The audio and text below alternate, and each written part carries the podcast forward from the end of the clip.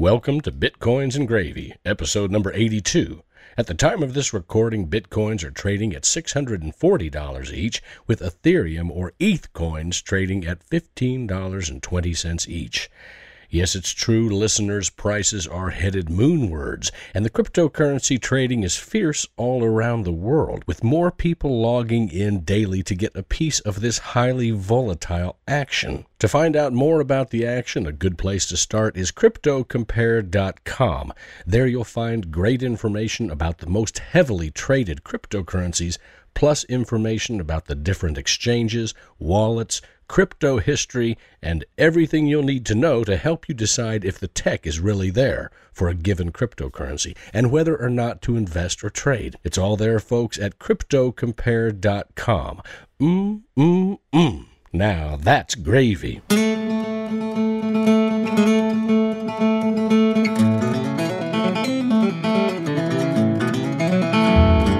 Welcome to Bitcoins and Gravy, and thanks for joining me today as I podcast from Nashville, Tennessee, the Bitcoin capital of the South. I'm your host, John Barrett, here each week with my trusty dog, Maxwell, right by my side.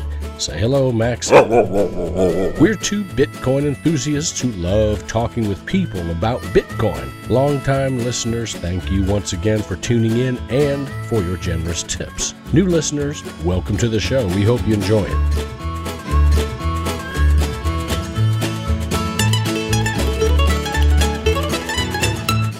On today's show, despite a flu that I've been battling, I welcome to the show Griff Green, formerly a chemical engineer turned community organizer for Slockit and the DAO. Today, Griff talks to us about smart contracts, autonomous beer kegs, and the universal sharing network that will change life as we know it.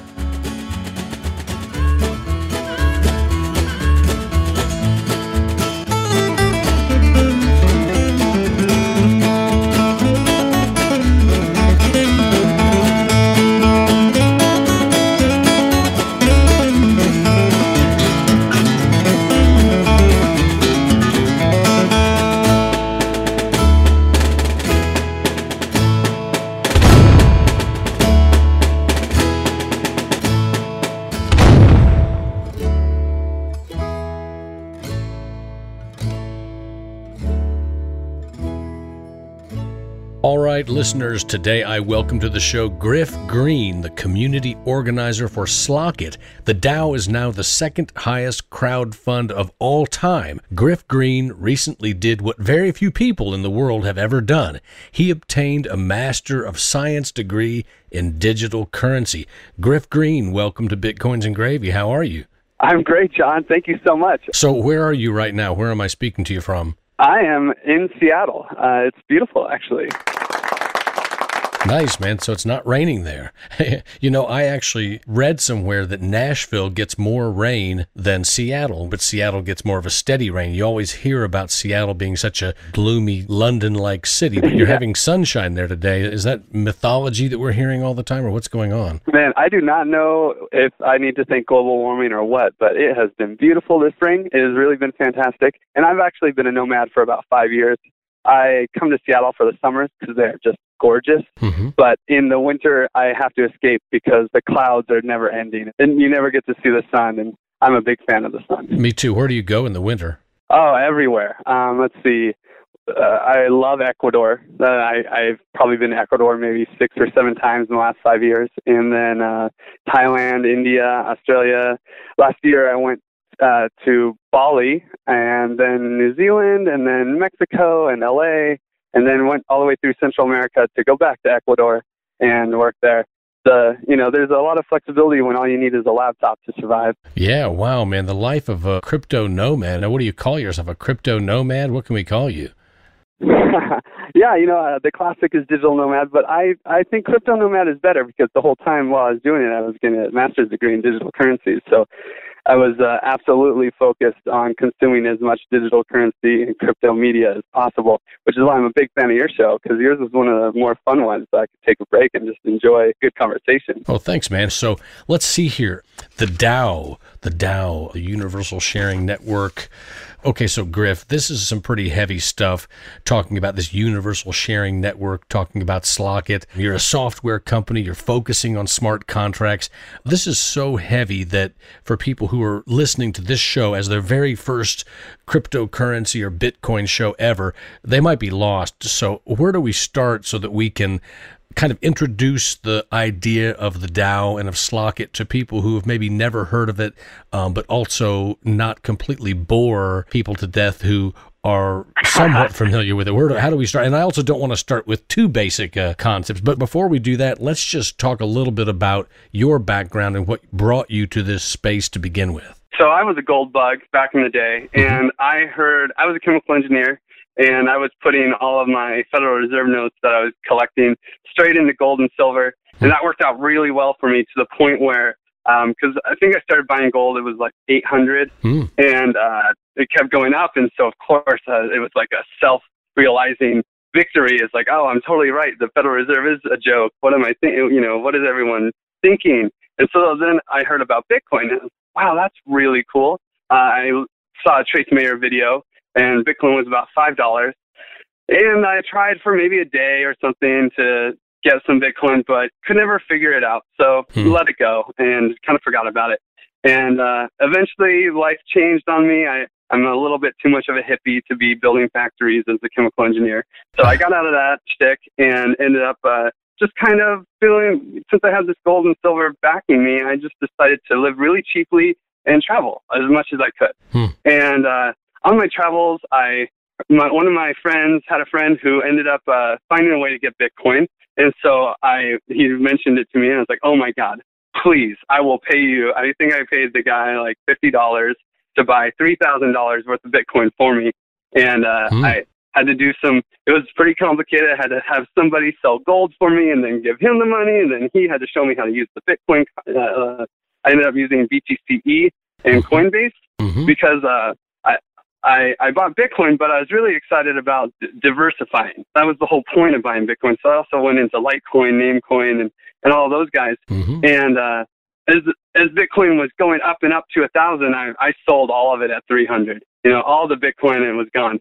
So I to- almost forgot about Litecoin and Namecoin uh-huh. and all these things until one day I realized I, I, I went to Australia and uh, Australia was really expensive at, the, at that time. So I got down to my reserve where it's like, oh, I guess I need to go start, you know, trying to uh, be a chemical engineer again. and uh, just making, I went to LA and made some resumes and, and then I heard about Bitcoin going, uh, or it went to a thousand and I was like, you know, I wonder what happened to Litecoin and I, I it blew my mind. Five hundred dollars turned into twenty four grand, nice. which uh, you know was more considering how cheaply I'd been living during that time.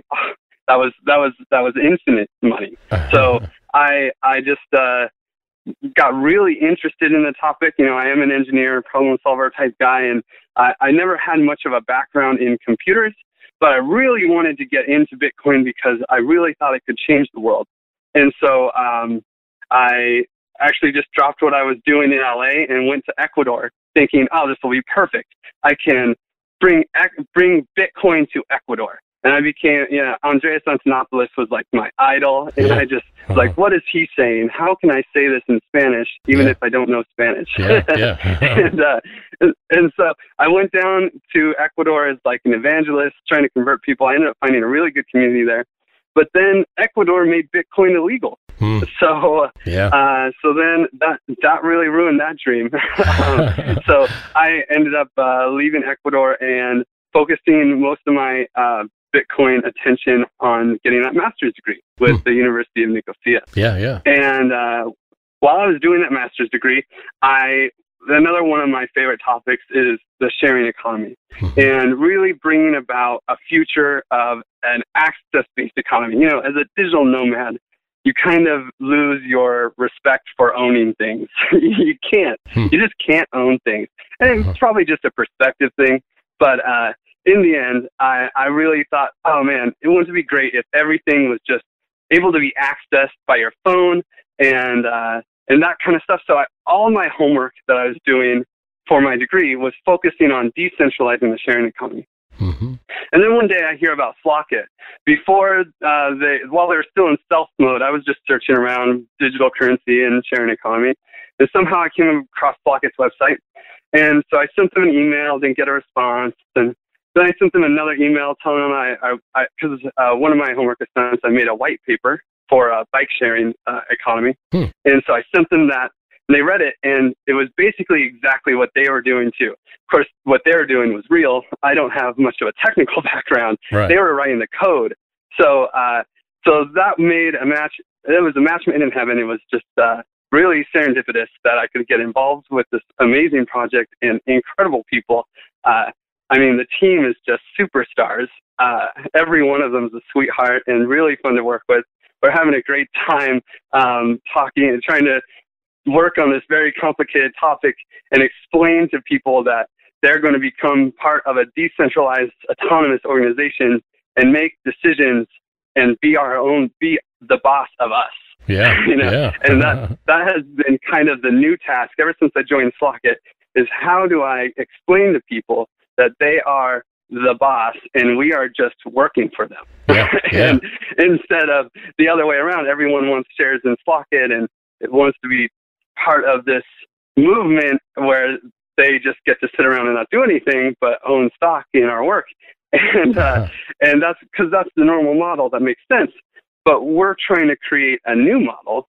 And uh, because it's so new and there isn't really a good analogy for what we're doing it gets really difficult to explain it. Tell our listeners in a nutshell then what is slockit and then we'll move on from there and talk about the dao Okay, that's a great idea. So Slockit, we are a blockchain IoT company. So blockchain is in digital currencies and Bitcoin and that kind of thing. And then IoT as an Internet of Things, the ability for uh, you to control a device with your phone mm-hmm. is really the easiest way to describe it. You know, if you want to change the the settings on your refrigerator in Australia, but you're in Thailand, it doesn't really matter because you can just get on your an app on your phone and control it with your phone. Mm-hmm. And so we're trying to bridge the gap so that anyone can control a device with the blockchain. And uh, the real the real uh, the real technological advantage that we have are smart contracts on Ethereum. Mm-hmm. So that is what Slockit does. Slockit works with smart contracts on Ethereum, and we are attempting to create a, a link between a physical device that's in the 3D world, like a smart lock or an appliance or a 3D printer, and put a smart contract on the blockchain that when money gets sent to that smart contract, it actually allows that uh, object to change and you know make something happen in that object. In the physical world. So let's pause for just a moment and tell our listeners if you would in layman's terms what is a smart contract ah that's a great question so a smart contract is just code mm-hmm. uh, the DAO itself is a smart contract.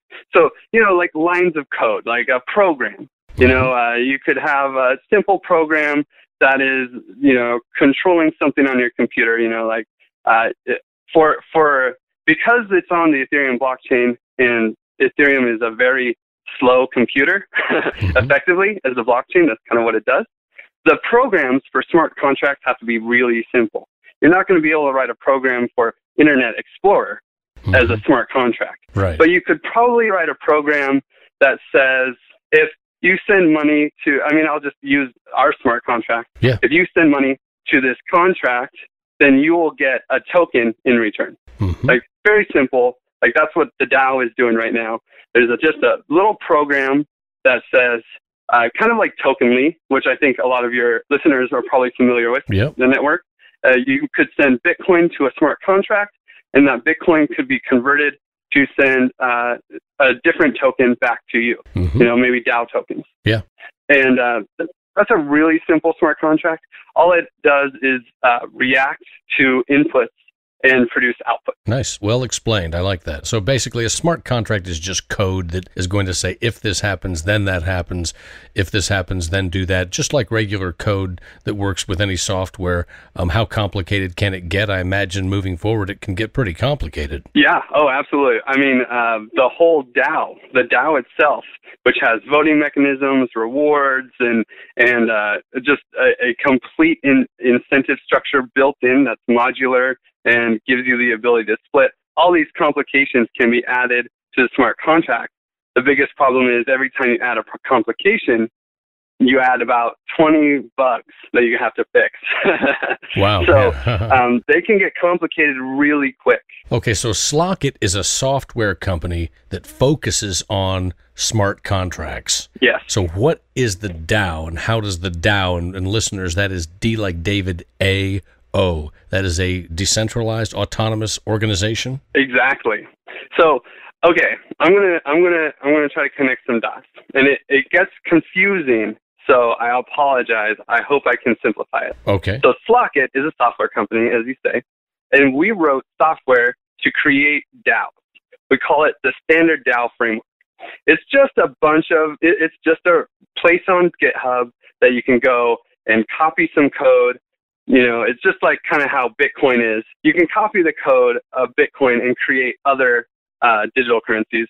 With the with the DAO, we created a framework like the code for Bitcoin, and then someone else actually came and took the code and deployed the DAO. Okay. So Slockit wrote all the is leading the open source protocol that the DAO is built off of, but the DAO is just a program on a computer on the Ethereum blockchain that anyone in the world can access. So I guess you know what I should probably start with what is a DAO. Yes, good idea. A DAO, a decentralized autonomous organization, is really simple. It's just computer code that incentivizes human action. That's mm-hmm. it. You know, uh, uh, Bitcoin is classically considered the first DAO, mm-hmm. a decentralized autonomous organize, uh, organization. So the internet would be a decentralized autonomous entity mm-hmm. because it doesn't have any way to incentivize human action. A, the Wikipedia would be a decentralized organization because they're not autonomous, because mm-hmm. they're running on centralized servers that yeah. someone could take down. They're running, uh, they have bank accounts that governments could seize, uh, things like that. Mm-hmm. I mean, they're a corporation with a business license uh, or they're a nonprofit with a business license. If you're that, if you do any of those things, you lose your autonomy. Because, for instance, uh, a government is considered an autonomous organization, a centralized autonomous organization, because right. no one can tell a government what to do. Mm-hmm. They are not able to be influenced by outside forces. Mm-hmm. So I think that kind of does that explain what a DAO is? Yeah, I think it does. And you know, most of our listeners know the difference between an entity or an organization that is centralized and an entity or organization that is decentralized. So um, yeah, I think that that's I think that's pretty well understood. And of course, listeners, if you have any questions about what a DAO is and you want to really dive into it, there's plenty of reading online. And I know that Griff will be kind enough to pass some links to me that I can put in the show notes. Yeah, there's a lot of contributions to the Wikipedia page on decentralized autonomous organizations. It's pretty good. Nice. Okay. Okay. So I want to talk about so there's the basis of a DAO like Bitcoin, mm-hmm. and then there's the DAO. So I'm going to walk through the steps to get to the DAO. Okay. So Bitcoin was revolutionary, first DAO ever, yep. right? And there have been a lot of uh, steps in the direction of the DAO taken by different digital currencies. The best, the closest uh, DAO that's like Bitcoin that exists to the DAO would be Dash. Uh, Dash has this thing called digital governance by the blockchain, where they actually take 10% of the mining rewards and put it into a fund where, if you're familiar with how Dash works, there's master nodes that hold a thousand Dash, and they get to vote how to spend those funds. Mm-hmm. For instance, Amanda B. Johnson has been uh, paid to advertise Dash's uh, network on her show so that by the by the DGBB, which is itself a decentralized autonomous organization. Mm-hmm. The main difference between Bitcoin and the DGBB and uh, the DAO or any DAO using the standard DAO framework is that Bitcoin and D- the DGBB have to uh, debase their own currency to incentivize human action. Mm-hmm. So they're literally inflating their currency so that they can then get humans to act a specific way. And the other big thing is that they're at a disadvantage because they don't have a full Turing complete programming language, mm-hmm. a programming language that can do for loops and if and then statements. And uh, Bitcoin and Dash, they're using very simple and relatively difficult to use uh, programming languages effectively. And that makes it really hard to do cool things like, okay, now why don't you start a universal sharing network? you know, you can't really program incentivize that very well. Right. So to put that in perspective for people, we could say that Bitcoin, for instance, is processing transactions, whereas Ethereum is processing lines of code. That's one fundamental difference, right? Absolutely. I couldn't say it better myself. That is the magic of Ethereum because it's kind of like the blockchain becomes a hard drive, and that hard drive holds applications and uh, different different functions that you can utilize uh, mm-hmm. on the computer. And the Ethereum network as a whole is a computer where the miners are the the CPU. They're the ones processing the hard drive's code, which is the blockchain. And so anybody who wants to uh, actually uh, run an application or utilize the computer, they have to pay a transaction fee effectively to the miners to process their code.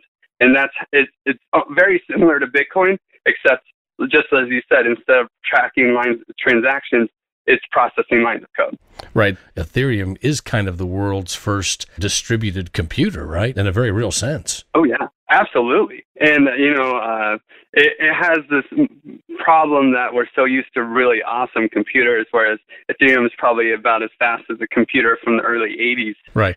Um, so it's not, it's not necessarily a very great computer, uh, but it has specific attributes that are incredible. For instance, never down, mm-hmm. no downtime ever, mm-hmm. no chance of losing any data that's been locked in there, right. and uh, extremely secure. Can't be shut down by anybody. Cannot be shut down, and uh, it's never going to get a virus right. or anything like that. You know, the security is top notch. This episode of Bitcoins and Gravy is brought to you by our good friends at MoonshineBootwax.com. Made by hand in small batches right here in East Nashville, Tennessee, Moonshine Cowboy Boot Wax is the original, all natural, non toxic boot wax with a scent of orange.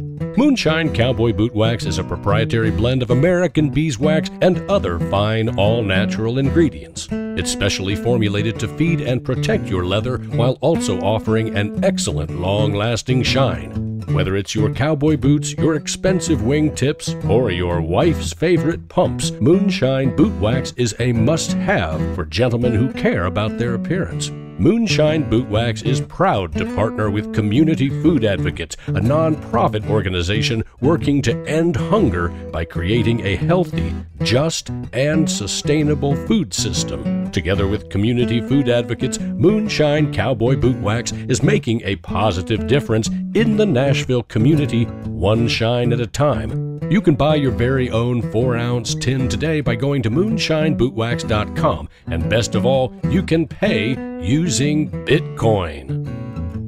Do you envision a day when Ethereum or something like Ethereum could be as powerful as computers are right now or as powerful as computers are at that time, the potential of processing? I'm probably not the right person to ask for that, but there is definitely a lot of improvement being made in Ethereum. Uh, there's uh, some projects to make it proof of stake mm-hmm. and to uh, do a scaling protocol that they refer to as sharding mm-hmm. that will really, I mean, once it's proof of stake, that'll be huge improvements.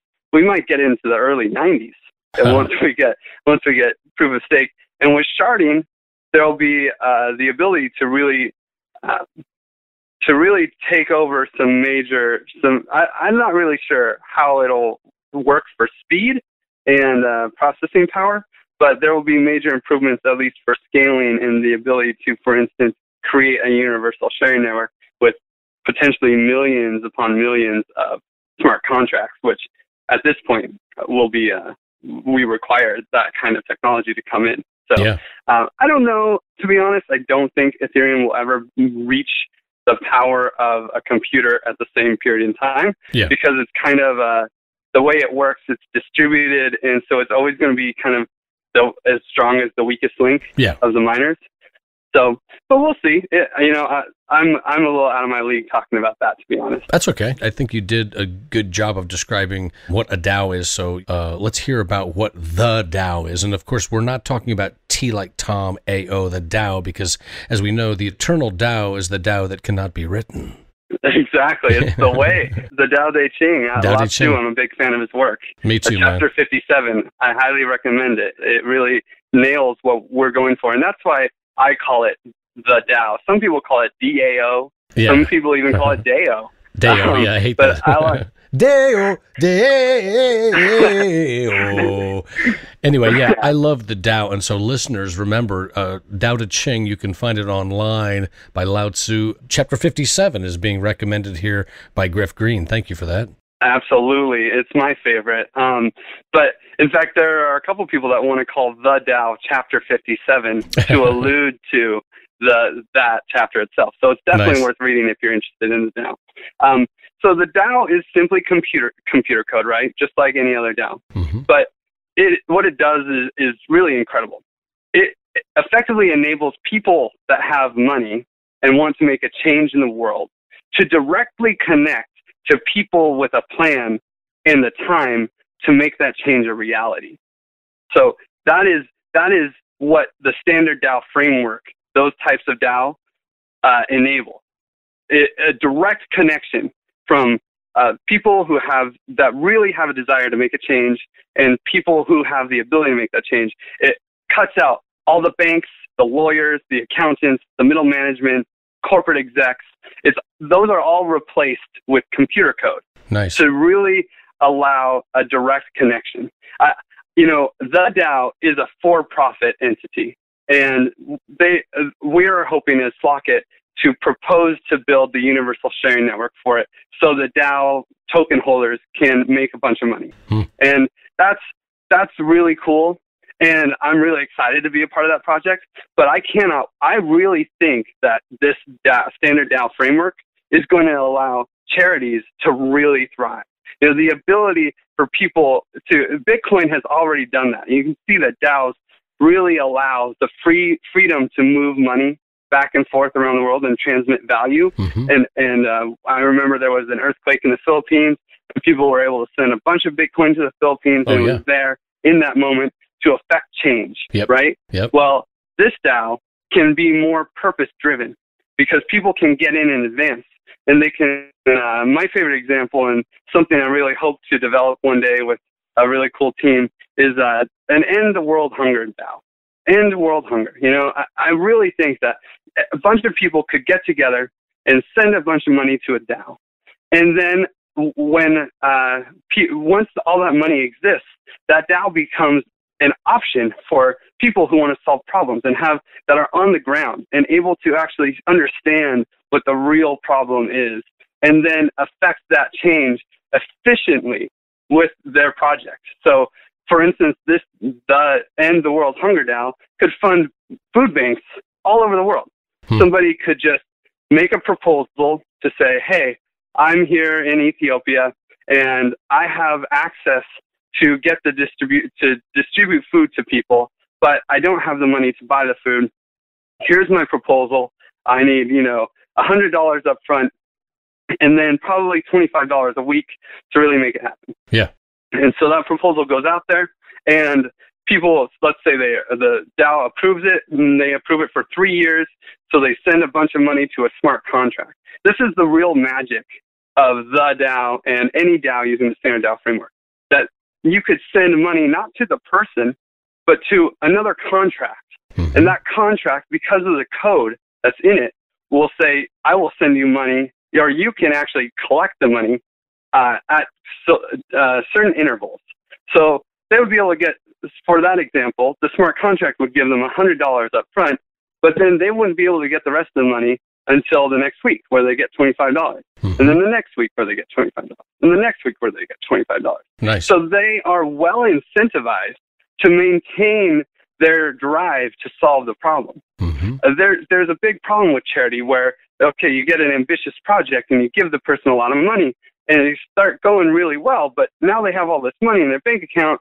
Where's the incentive and the drive to continue? Things get kind of left to the side. Well, Mhm. with this, they're con- constantly incentivized to maintain their structure and maybe even make it better so that they could uh, make a bigger food bank and get more money from the DAO to continue their project and be more effective with it. And this is the magic, and this is why I think charities are probably the premier example for this, uh, for the DAO, for the standard DAO framework. Yeah, so let me add, listeners, that one way that a DAO or that the DAO is different from, let's say, a nonprofit organization that has a board of directors is that it doesn't have to go before a board of directors that sit around a room who are influenced by maybe their position in society or their position in the neighborhood, their position in the community, and then they come up with a decision that people are unhappy with. Tell us how a DAO a decentralized autonomous organization. Tell us how that puts more power in the hands of the people as opposed to power that you find in nonprofit organizations that is in the hands of a board of directors. Yeah, you know, the really cool thing is that anyone can participate in a DAO. There's no limitations. If you have $1 or if you have $10 million,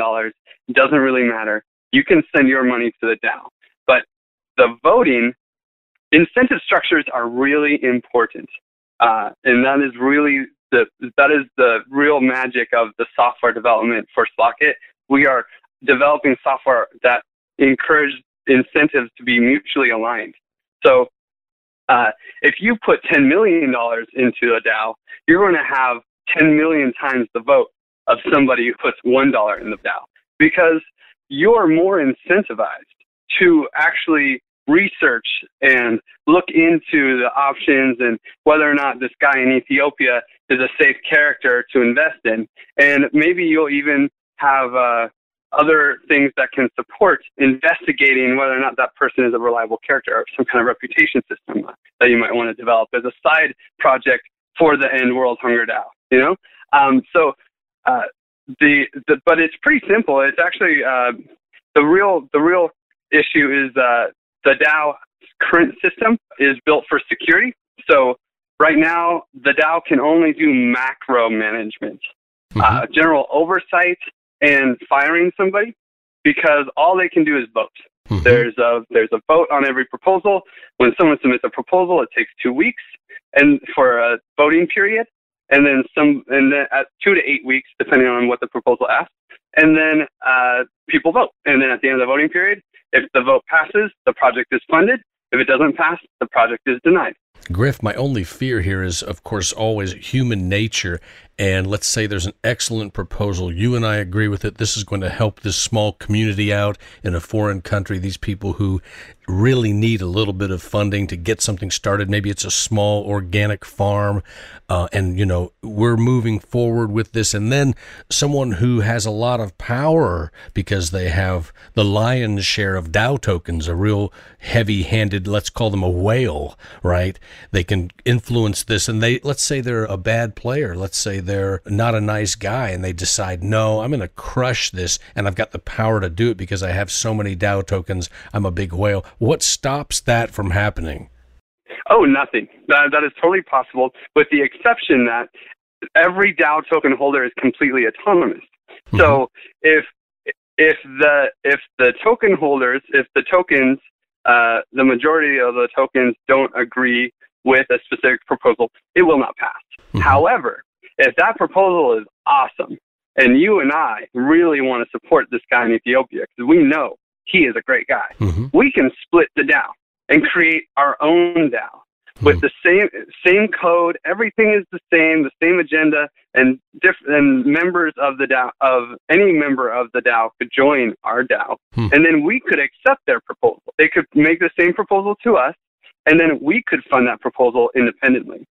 So if a proposal comes out and people are excited about it, but it doesn't pass, there's always the ability to split the DAO and actually support anything that you want. Okay. Because this is the real magic, is that every DAO token holder is autonomous and they control their funds at all times. You don't send your money to the DAO and then you lose power and then you just have to be, you know, subject to the the whales that make decisions. You always have control of your fund, hundred percent of the time. So at any point you can split the DAO for any reason. At any point you can split the DAO for any reason. So in this example, for instance, that big whale that was against the good idea, did they actually spend their DAO tokens or were they just using them as leverage and they still hold them? They still hold them. Uh, DAO tokens are only for are just voting tokens. So Okay, when okay. you vote, uh, they just count uh, as votes, but you don't have to spend them. What gets spent is the money that backs the DAO tokens. Okay. So, for instance, in the DAO, every 100 DAO tokens is backed by one Ether. So, Mhm. uh, if you send uh, one Ether into the DAO today, you will get 100 DAO tokens. And at the end of the creation phase, if you don't want to play the game anymore, you can split the DAO, burn your 100 DAO tokens, and get your Ether back. Nice. Now, the thing is, as proposals come in, your Ether is no longer there because proposals are funded by Ether, not by DAO tokens. Okay. So when a proposal comes up, it's always going to say, hey, it's not going to say, hey, I need $100 uh, in Ethiopia. It's going to say, hey, I need 10 Ether in Ethiopia, and I need 2.5 Ether every week. And so Ether will go to fund that smart proposal. And as e- when Ether is sent to there, then reward tokens come back. Okay. Now, for a charity DAO, reward tokens probably won't even be part of the game because there's no incentive. The, the reward is the act of giving in itself. okay. But for uh, a for profit DAO like ours, reward tokens are going to have specific values that our smart contract is going to um, empower them with. Okay. So let's say that there's a hundred ether in a DAO, and then uh, and it's the same ratio where there's a, one ether represents a hundred DAO tokens. Then uh, and then the the DAO spends 40 ether on a proposal.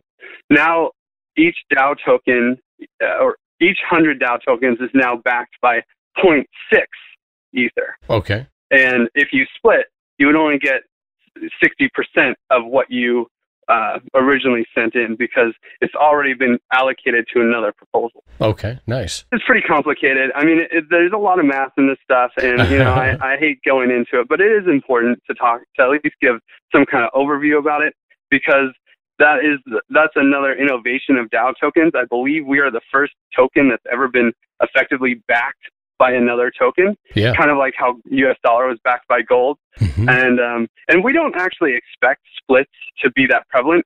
Splitting only really happens when there's a bad actor like that whale who has a lot of money. Mhm. Um, splits effectively empower the person to be in control of their portion of the of the DAO's funds. But uh, in the end, it's much easier to just trade the token. If that whale's pushing you around, I mean, you could go through all the technical details and, and split the DAO, but you know, you might just trade the tokens to someone who agrees with the whale and not worry about it. Right. Um, but the tokens will always be backed by a certain amount of ether that's in the DAO, so you have less worry about uh, the price going to zero because it's actually backed by another currency. So for the DAO token to go to zero, if if the DAO still has ether, then ether would have to go to zero. Right. So that's another cool thing about the DAO. Tell us about Slockit and the DAO plans moving forward. So, Slockit, we have a dream. Our dream is to build what we call the universal sharing network. Okay. And we need the DAO to do it because we, with the universal sharing network, we are going to decentralize the sharing economy and allow access to any object for any person at any time with just their cell phone. Mhm. And we cannot decentralize anything if we're funded by a bunch of venture capitalists or we ourselves are at the helm of this decentralized network. It Mhm. just won't work. So we need the DAO to actually exist so that it can kind of manage the network and incentivize the network to be maintained and uh, grow. Mhm. That's where the DAO comes in. It will be at the helm of our universal sharing network. And the next step that we need is something we call the Ethereum computer. I'm sure many people have heard of the Bitcoin computer, right? Mhm. It's a it's a Raspberry Pi with a miner attached to the top of it. Yep. So that uh, the block, so that uh, IoT can happen on the Bitcoin blockchain. Well, for the Universal Sharing Network, we're using the Ethereum computer to become nodes of the network. So every Ethereum computer can create a smart contract for an object, and that smart contract will control the object. Just like how if you have a smart lock on your door, you can open and close that smart lock with your phone. Mm-hmm. Now, because of the Ethereum computer, anyone in the world can open and close that door if it's connected to the Ethereum computer by sending a transaction on the Ethereum computer. So the Ethereum computer is the magic that really connects the 3D world to the blockchain. So we need the DAO and the Ethereum computer. And once we have those two things, then we can build the Universal Sharing Network. Hmm. The Universal Sharing Network is a pretty big project.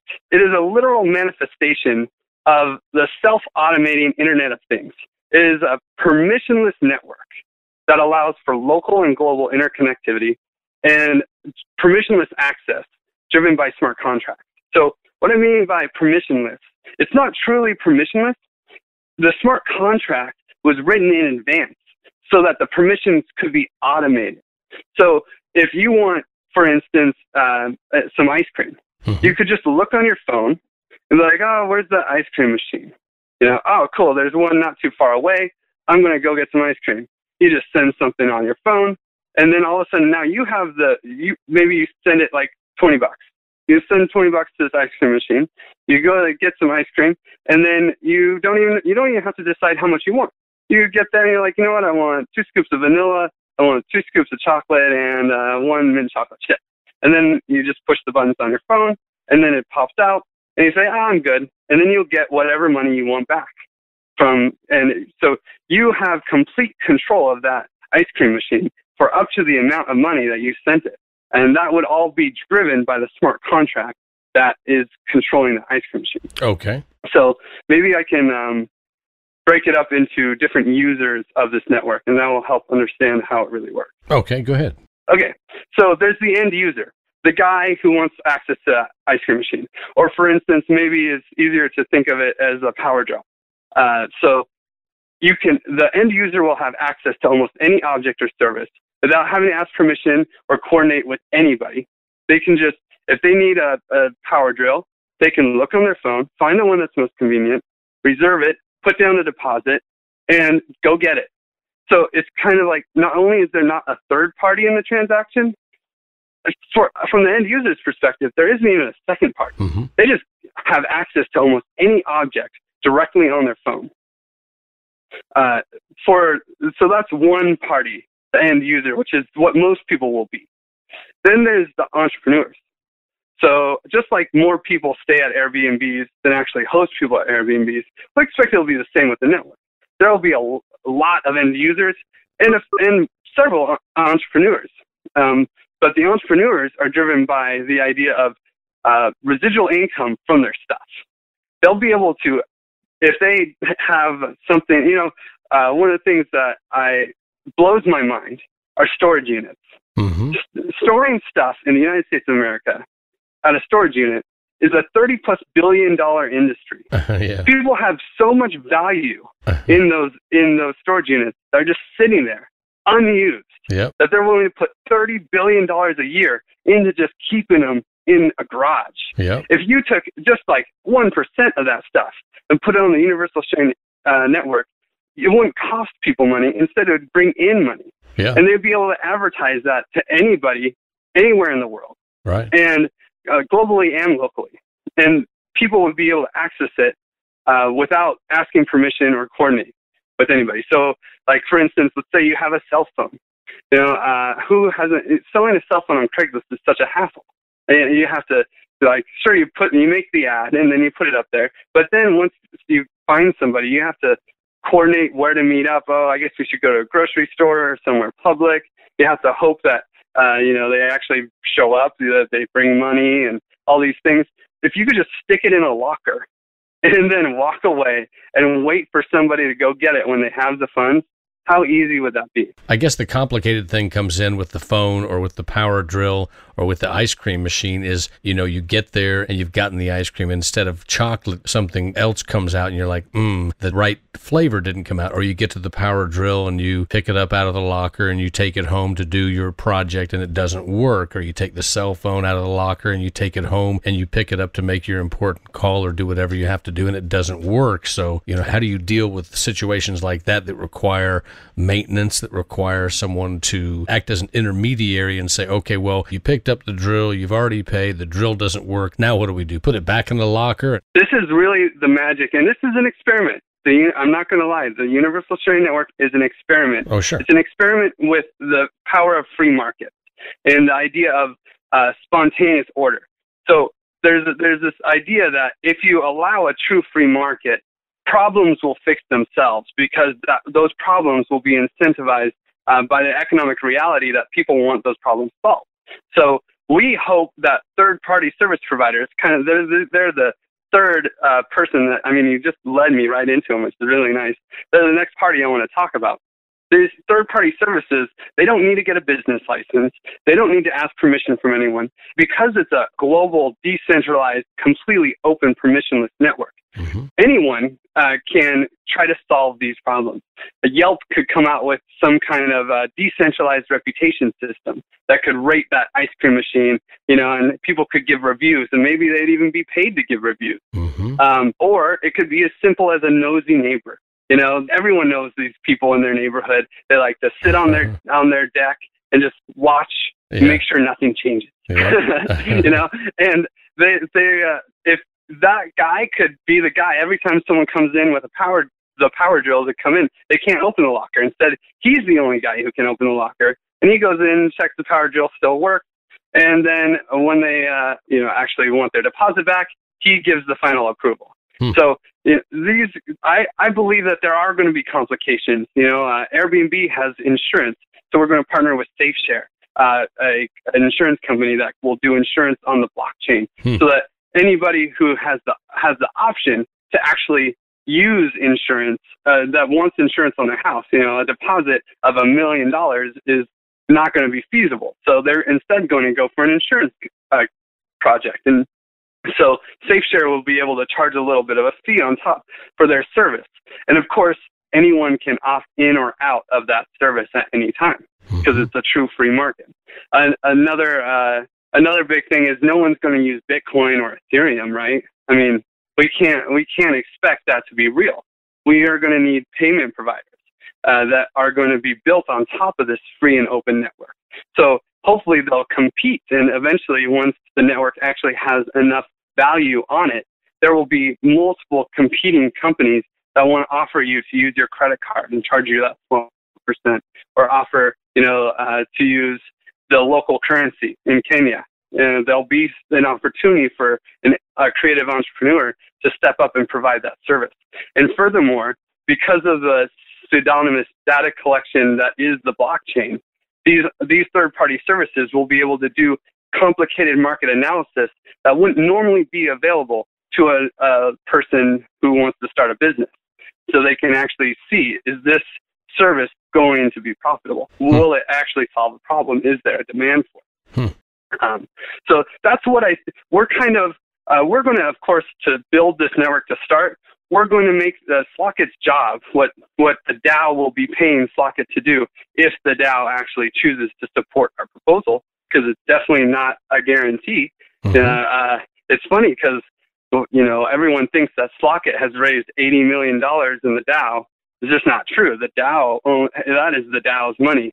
We hope that they'll pay us to build the universal sharing network, but there's no guarantee. Mm. So if what they'll be paying us to do is to build the Ethereum computer and to ground to start the network from the ground up, making the initial partnerships with insurance companies, payment providers, you know, possibly dispute resolution organizations or third party certification agencies. Mm-hmm. You know, these a really classic, uh, if anyone's familiar with Austrian economic theory, you know, this is going to be an experiment to test if those things can actually work. Yeah, I think over time that they actually can work, that uh, Austrian economics will prove to be better uh, than what we currently have right now in much of the world. So, yeah, I'm very optimistic about everything that you're saying. I really believe that what we're building is kind of the the dream of most digital currency fans. You know, this this free and open network that can allow anybody to connect with anybody else,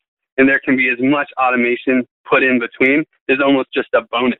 And actually, that gets me to the the fourth entity that really interacts on this network. So there's the end user, the entrepreneur that's providing value to the network by putting their stuff on it. Mm-hmm. There's third party services that are kind of greasing the wheels of the network, mm-hmm. right, to make sure everything works, um, finding opportunities to make a profit while contributing to the economy. Mm-hmm. And then the fourth entity is that ice cream machine. The autonomous objects that now have the ability to advertise themselves and interact directly with customers and well with end users and entrepreneurs. So an autonomous object can actually advertise itself local locally and globally and participate in the economy. So when I say autonomous object, you know, I'm thinking like drones mm-hmm. or autonomous vehicles like Google cars or beers, a, a beer keg. You know, you could just walk up to a keg you know, it, maybe you have to somehow verify your age if you're in a certain geolocation with a third party service. But uh, and then, or maybe you have to actually go into the bar and they'll card you at the door mm-hmm. because just because there's a free and open network, it's not like you know we're free of laws in jurisdictions. There's still, it's not like the government doesn't still exist. There's you still always the end users will always have to pay taxes on their profits and and follow the laws in specific jurisdictions. So you might have to go into the bar and show your ID before you can actually turn the keg on. But the connection is between you and the keg. And the keg, even furthermore, when it gets low on beer, it can send out an advertisement on the Universal Sharing Network and say, hey, who wants to refill me? If you refill me, vendor, then you will get paid. You will make a profit. And all of this stuff can be automated. Uh, one of the really cool things, uh, we had a hackathon in October last year, mm-hmm. and the people that won it were called Solether. And they created a solar panel that charges phones. And this solar panel has the ability to collect uh, money, specifically Ether, the currency behind on the Ethereum network, mm-hmm. and uh, build that up. So as it's charging the phones, uh, it, it collects money. And once it gets to a certain level, it can actually send out an alert and say, hey, I need new batteries. I need to grow. Hmm. If you connect a battery to this solar panel, then I will pay you money. If you add a solar panel to my array of solar panels, then I will pay you money until that solar panel grows and takes over the world and takes up all of the sun, and we all just live underneath our God, the solar panel. No, I'm just kidding. Um, but that's the kind of uh, idea that we have these autonomous objects that now have a way to actually participate directly by uh, directly in the economy. And I actually think that they'll end up being run by small, decentralized, autonomous organizations on their own eventually. So Wow, that's exciting stuff. And when I think about everything you've said and then add artificial intelligence to that, we could see a world that gets pretty weird in the future. And I hope that it doesn't get to the point where, you know, the human element is taken out of it. The other thing that I was thinking when you were talking was um, if someone from another country who, you know, is in an impoverished state right now and they were listening to this interview, they're hearing about kegs and ice cream machines and power drills and they're thinking, man, I would just like to have some food and some and some clean water, you know, or some bleach so that we can get rid of the bacteria that's in our water.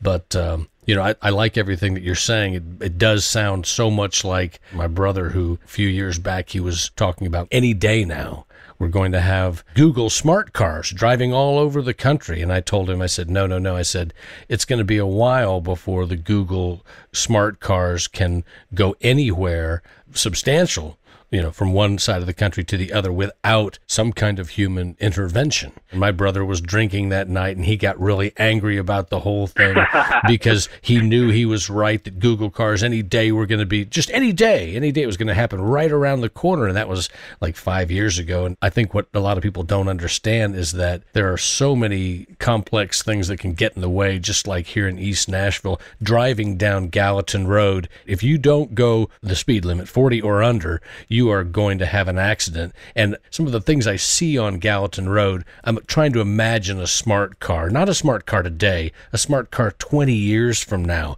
coming up and watching that person coming over from the lane, trying to merge in while someone else is turning left in front of me and someone else is turning right in front of them.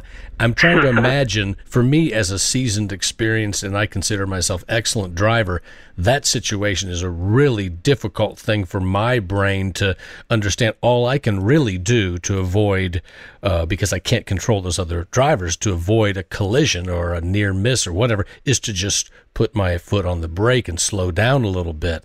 Um, there are other times when all I need to do is accelerate a little bit or do a sharp little thing to the left to avoid, you know, a near miss. There's so many complicated things that involve so many different human minds wanting to do so many different things that uh, I think that a lot of what people want to happen pretty quickly, I think is going to be complicated by human frailty, human mistakes, the human mind, the human propensity to be fickle and to be inconsistent and to be unpredictable and to get angry and to be jealous and to do things that are just flat out outrageous and crazy and, you know, unpredictable. So I think that's what we have to contend with uh, with all of this, but I'm still fascinated by everything that you're talking about. Aside from the ice cream machines, all that stuff on autonomous objects, man. That's I, I completely agree. I think it's way out, like you know, 20 years in the future kind of stuff. Uh, and really, I I don't think that autonomous objects can live in this world. It's kind of like saying, oh, railroads are the future, but there's no tracks yet. Right. You know, you're going to have to. Yeah, the roads are going to have to change if you want autonomous vehicles driving on. The one thing I really want to end on is one of the things that really excites me about what can be derived from the Universal Sharing Network. Obviously, the Universal Sharing Network is about entrepreneurs and, and third party services that can extract profit by providing some kind of uh, facilitating the economy in some way. Mm-hmm. But I actually think one of the side effects of a network of this type will be a true sharing economy. Nice. So, for instance, when you are putting that power drill in a locker so that somebody can go and get it, you can set a deposit of $50, but then make the price zero so hmm. that no one actually makes any money. If somebody goes and takes the power drill out, they have to put $50 in that, in the, to, to open the lock, they have to pay the lock $50. mm hmm And then they go and use the power drill. If they bring it back, they'll get their whole fifty dollars back. Nobody takes a cut of anything. Mm. If uh, unless there's a payment provider that's facilitating the transaction, of course, then they might take a small percentage. But mm-hmm. uh, then, but if they never bring the power drill back, that's okay. The power drill did not cost fifty dollars. Right. So the person that was sharing it will actually be totally okay if they keep the power drill. Maybe they need the power drill. Maybe it was a really nice power drill and it was really helpful for them. So they decided it was worth it to keep it. So now they have fifty dollars. They can go buy a forty dollar power drill, put it back in the locker, and they're incentivized to share their thing. I think that there's just too many ripe fruit trees that go unpicked. Too many puppies that are not can't find homes. You know, leftover hmm. food from a wedding. That could all those things could just be put on the Universal Sharing Network so that anyone who's looking for a power drill is like, oh my God, there's mango trees? That's mm-hmm. incredible. Someone has a mango tree with too many mangoes. I'm headed right over. And they'll nice. see that that's in their neighborhood. You know, that, that's the kind of uh, real technological advantage of having a global network that anyone can access for any reason. I think there's going to be a lot of uh, a lot of really cool uh, use cases that we can't even think of that are going to raise the standard of living mm. of the bottom of the bottom 90% because of the abundance that is derived from this universal sharing network. So that's really where I want to end mm. uh, the conversation because I, every interview I've given, I keep forgetting to talk about the real thing that excites me about this project, which is a true sharing economy, not a rental economy like Airbnb, but sharing, mm. being incentivized to share your share your goods. uh, that really excites me. Man, that really is exciting. Yeah, because, you know, when you think about it as far as renting things, you know, there's always that third party. There's always somebody that's making the money. You have the guy that wants it, and you have the guy that has it. And, you know, the person that makes the money always is the guy that stands in between or an entity that stands in between. But I love the imagery there of, you know, you go get the drill and you use the drill and you put it back there doesn't have to be a profit made. It can literally be, like you're talking about, a sharing economy. I mean, that's brilliant. And I think that if we could see a future like that, yes, I think that we can have a much better world. And I think we can start training people, you know, from childhood on up to understand the concept of sharing as opposed to, you know, the concept that we all live by now. And that is, you know, make the profit because if you don't make the profit, you're not going to be able to get what you want. If the incentive is to share, uh, what a different world we would have. What a wonderful world this would be, as Louis Armstrong would say. Wow, that's exciting yeah. stuff, man. That's really exciting. It would be amazing to get out of this scarcity uh, perspective and into an abundance perspective because we really do have crazy amounts of abundance in this world. And uh, mm-hmm. uh, I think that it, once we have a really good way to distribute that abundance, everyone will be better because of it. I love it, man. Well, this is great. Listeners, you've been listening to Griff Green talk about Slock.it and the DAO.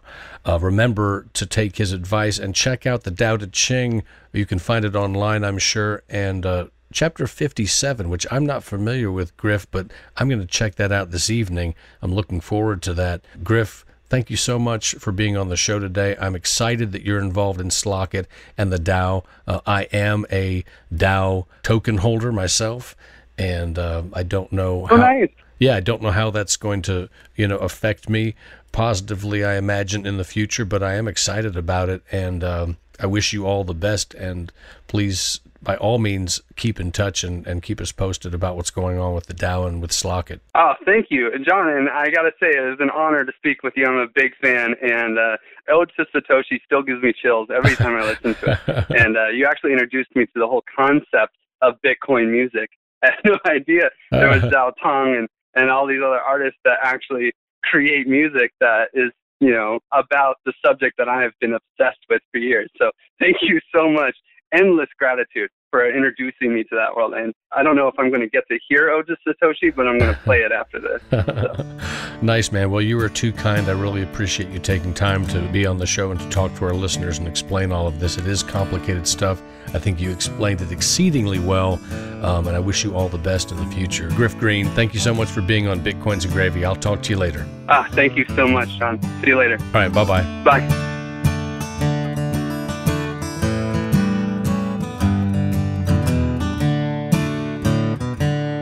I'd like to thank my guest on today's show, Griff Green, the crypto nomad, and so much more. With his master's degree in digital currency from the University of Nicosia, Griff travels the globe telling people about the universal sharing network and how smart contracts and the DAO are here to change the world. Godspeed to you, Griff, on your mission of truth.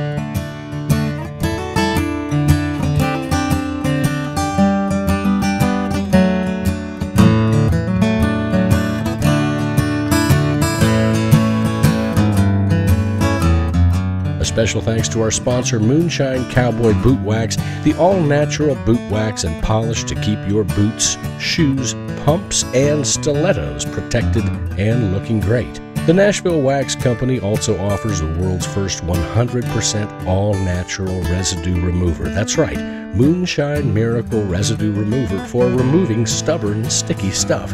Yes, it's like Goo Gone, but without the petroleum chemicals. Good stuff, folks. Planet Earth will thank you for caring. For more information and to order a moonshine product of your very own, head on over to moonshinebootwax.com. That's right, moonshinebootwax.com. I'd also like to thank our sponsor, CryptoCompare.com. I now find myself checking in with them daily for a quick and reliable way to find out what's happening in the exciting and ever changing world of cryptocurrencies. Check it out right now, folks, and save it in your favorites. That's right, www.cryptocompare.com. That's cryptocompare.com.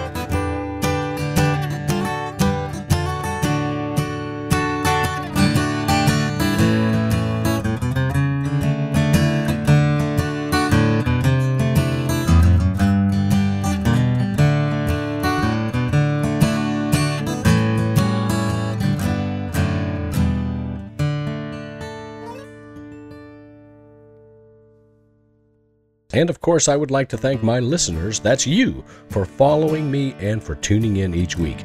And thank you also, friends, for your small, medium, and sometimes large tips. Much appreciated. I'm still a volunteer here doing what I love, and what sweetens the deal for me each week is when I look in my Bitcoin wallet to see that someone has tipped me. Tomorrow morning, when I go out to get my tea, I'm no longer drinking coffee. I will imagine that one of my listeners bought that cup of tea for me, and that will put a smile on my face for sure. Signing off now from Nashville, Tennessee, the Bitcoin capital of the South, I'm your host, John Barrett, here each week with my trusty dog, Maxwell, by my side. Say goodbye, Maxwell. Until next week, remember that the only thing necessary for the triumph of evil is for good men and women to do nothing. So do something, make a difference, and be brave in letting your voice and your opinions be heard. I know there's a lot of noise out there, but people around you can hear you. This is not a rehearsal, folks. This is the real thing. Peace, y'all. And I know that it may sound absurd, but I have for you today a magic word. And today's magic word is green. G R E E N. Green. As in the sentence, Griff Green is on a mission to tell people about Slockit, the DAO, and the Universal Sharing Network. We are with you all the way, Mr. Green. And I would like to remind my listeners of the following A well frog cannot imagine the ocean, nor can a summer insect conceive of ice? How then can a scholar understand the Tao? He is restricted by his own learning. Now climb aboard, y'all. This train is bound for glory. And there's plenty of room for all. Well, Satoshi Nakamoto, that's a name I love to say. And we don't know much about him, but he came to save the day. When he wrote about the way things are and the way things ought to be, he gave us all a protocol this world had never seen. Oh, Bitcoin, as you're going into the old blockchain. Oh, Bitcoin, I know you're going to rain, gonna rain. Till everybody knows, everybody knows, till everybody knows your name.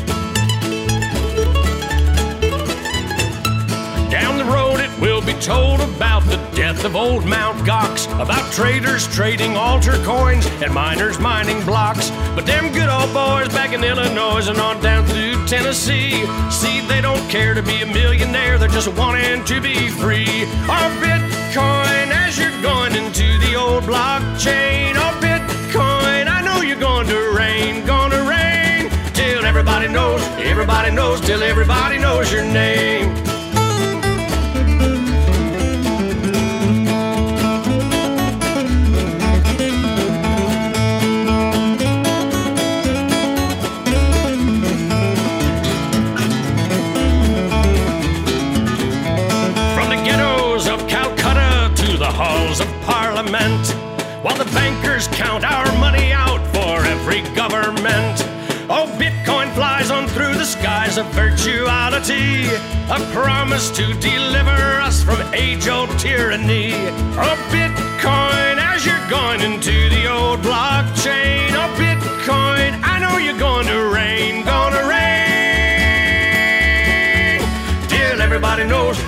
Everybody knows, till everybody knows your name. Till everybody knows, everybody knows, till everybody knows your. Give me some exposure. Everybody knows your name. Sing it. Oh Lord, pass me some more. Oh Lord, before I have to go. Oh Lord, pass me some more. Oh Lord, before